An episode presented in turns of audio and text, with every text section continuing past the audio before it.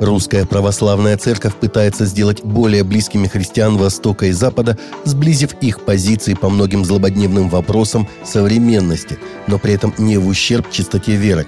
Об этом в 13-ю годовщину своей интронизации заявил патриарх Московский и всея Руси Кирилл после божественной литургии, сообщает ТАСС. По словам предстоятеля РПЦ, единству христиан, конечно, нужно стремиться. Не случайно в церквях за каждой литургией молятся о единстве всех Божьих церквей. Однако при этом важно, чтобы под видом воссоединения христианства не произошло разрушение Церкви Христовой. Основатель церкви Хилсонг ушел с поста пастора до конца 2022 года – Старший пастор церкви Хилсонг в Австралии Брайан Хьюстон ушел с поста пастора, поскольку ему предстоит суд за якобы сокрытие сексуальных домогательств, совершенных его отцом несколько десятилетий назад, сообщает The Christian Post.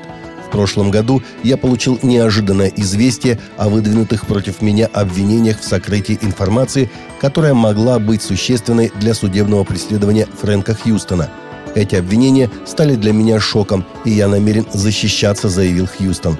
Поэтому я отказался от всех служений до конца года. Основатель церкви Хилсонг заявил, что невиновен и докажет это в суде. 29 января во Вьетнаме прямо во время выслушивания исповеди был убит католический священник, сообщает Vatican News. Отец-доминиканец Иосиф Чан Нгок Тхань получил два удара ножом в голову. Трагедия произошла в одной из миссий в провинции Контума.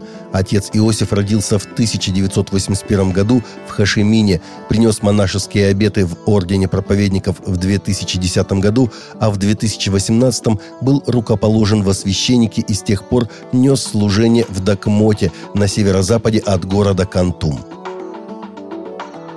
Руководитель лаборатории деструктологии МГЛУ Роман Силантьев считает Колумбайн, запрещенный во вторник Верховным судом РФ как террористическое движение, главной угрозой безопасности страны. У нас на данный момент это наиболее серьезная угроза национальной безопасности. Регулярно предотвращаются нападения на учебные заведения из-за колумбайнеров – скул-шутеров за последние несколько лет в России погибло более 40 человек и сотни нападений удалось предотвратить, заявил Силантьев Интерфаксу. Колумбайн – школа в американском штате Колорадо.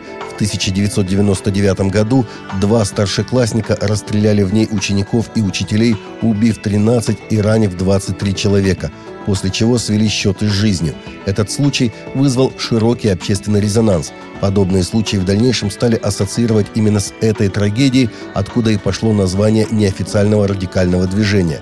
В целом же исследования лаборатории деструктологии МГЛУ показали, что Колумбайн в значительной степени опирается на религиозные ценности, а именно ценности сатанизма, опирающегося на нацистское толкование германского язычества – не случайно подавляющее большинство колумбайнеров симпатизировали и фашизму, и сатанизму, сказал собеседник агентства.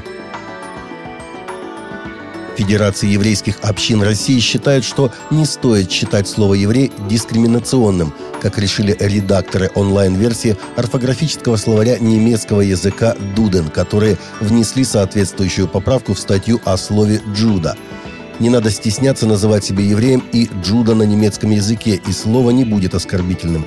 Просто надо вытеснять его нацистское значение позитивными делами, позитивной информацией, просвещением, заявил Интерфаксу в понедельник глава Департамента общественных связей ФИОР Барух Горин. Он напомнил, что нацисты много чего использовали для обозначения евреев. Например, на каком-то этапе они обязали всех еврейских мужчин вносить в паспорта дополнительное имя Израиль, а всех женщин – Сара. Однако, по словам Горина, это не сделало для евреев оскорбительными имена праотцов. Евангельские христиане старше 40 лет чаще финансово поддерживают местные общины и организации. Молодежь отдает предпочтение более глобальным и разнообразным проектам в США. Об этом свидетельствуют результаты нового исследования. Исследовательское агентство Graham Matter Research и коммуникационная компания Infinity Concepts опубликовали результаты совместного исследования «Разрыв между поколениями. Евангельские предпочтения», ходе исследования более тысячи американцев-протестантов ответили на несколько вопросов касательно того, как и куда они жертвуют деньги. Ответы христиан моложе 40 лет существенно отличаются от ответов старшего поколения. У молодого поколения гораздо более глобальное мышление, чем у их родителей или у бабушек и дедушек, отметили исследователи. Это открывает широкие возможности для международных организаций, но также и потенциальную проблему для местных благотворительных организаций и церквей.